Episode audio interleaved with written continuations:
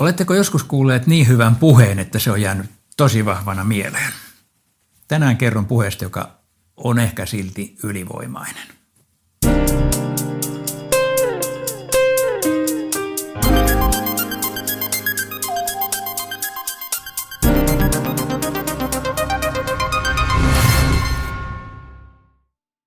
Johanneksen evankeliumin seitsemännessä luvussa nimittäin on tällainen repliikki. Miehet vastasivat, on kyse Jeesuksesta, yksikään ihminen ei ole ikinä puhunut sillä tavoin kuin hän. Tässä on sellainen tilanne, että fariseukset lähettää apulaisiansa ottamaan Jeesusta kiinni. Jeesus on riittävästi häirinnyt heidän rauhaansa ja nostattanut kansanjoukossa sellaista mellakkaa, että nyt, nyt pitäisi Jeesus ottaa kiinni. Kaverit lähtee työtä tekemään käskettyä ja, ja kuuntelee, kun Jeesus pitää puhetta. Se on lehtimajan juhlassa, jossa hän puhuu.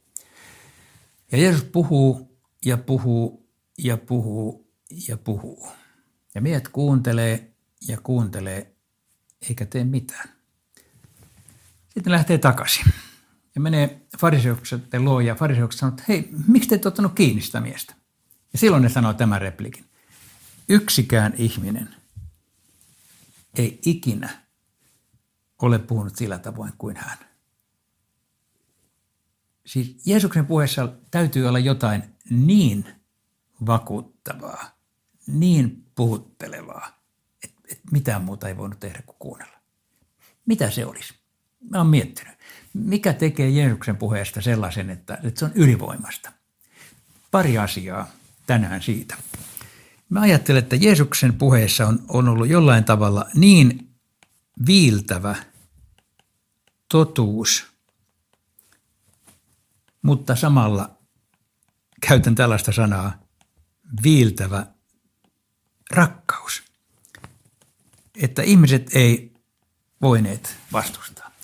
Hän puhui niin totta, niin suoraan, niin rehellisesti, niin läpitunkevasti, että ihmisen oli ikään kuin pakko ajatella, nyt puhutaan minusta, en voi väistää. Ja sitten toisaalta niin täydellinen rakkaus, ettei halunnutkaan väistää. Halusi kuunnella, halusi ottaa vastaan.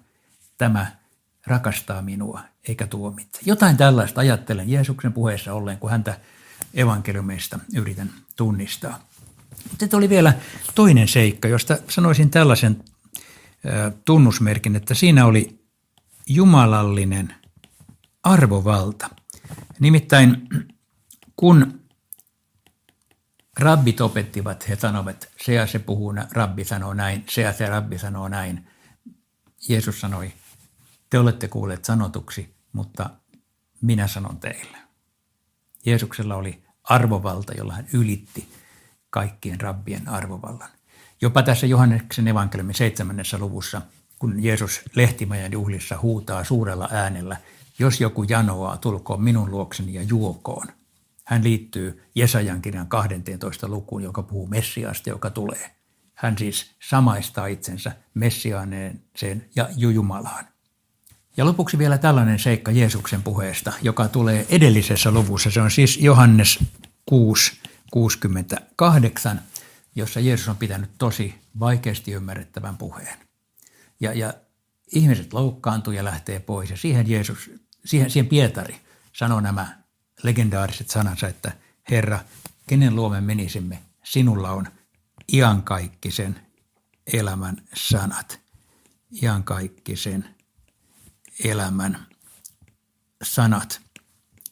Eli nämä sanat olivat Jeesuksen opetuksessa sellaisia, jotka vievät taivaaseen saakka, niin että näillä sanoilla päästään perille.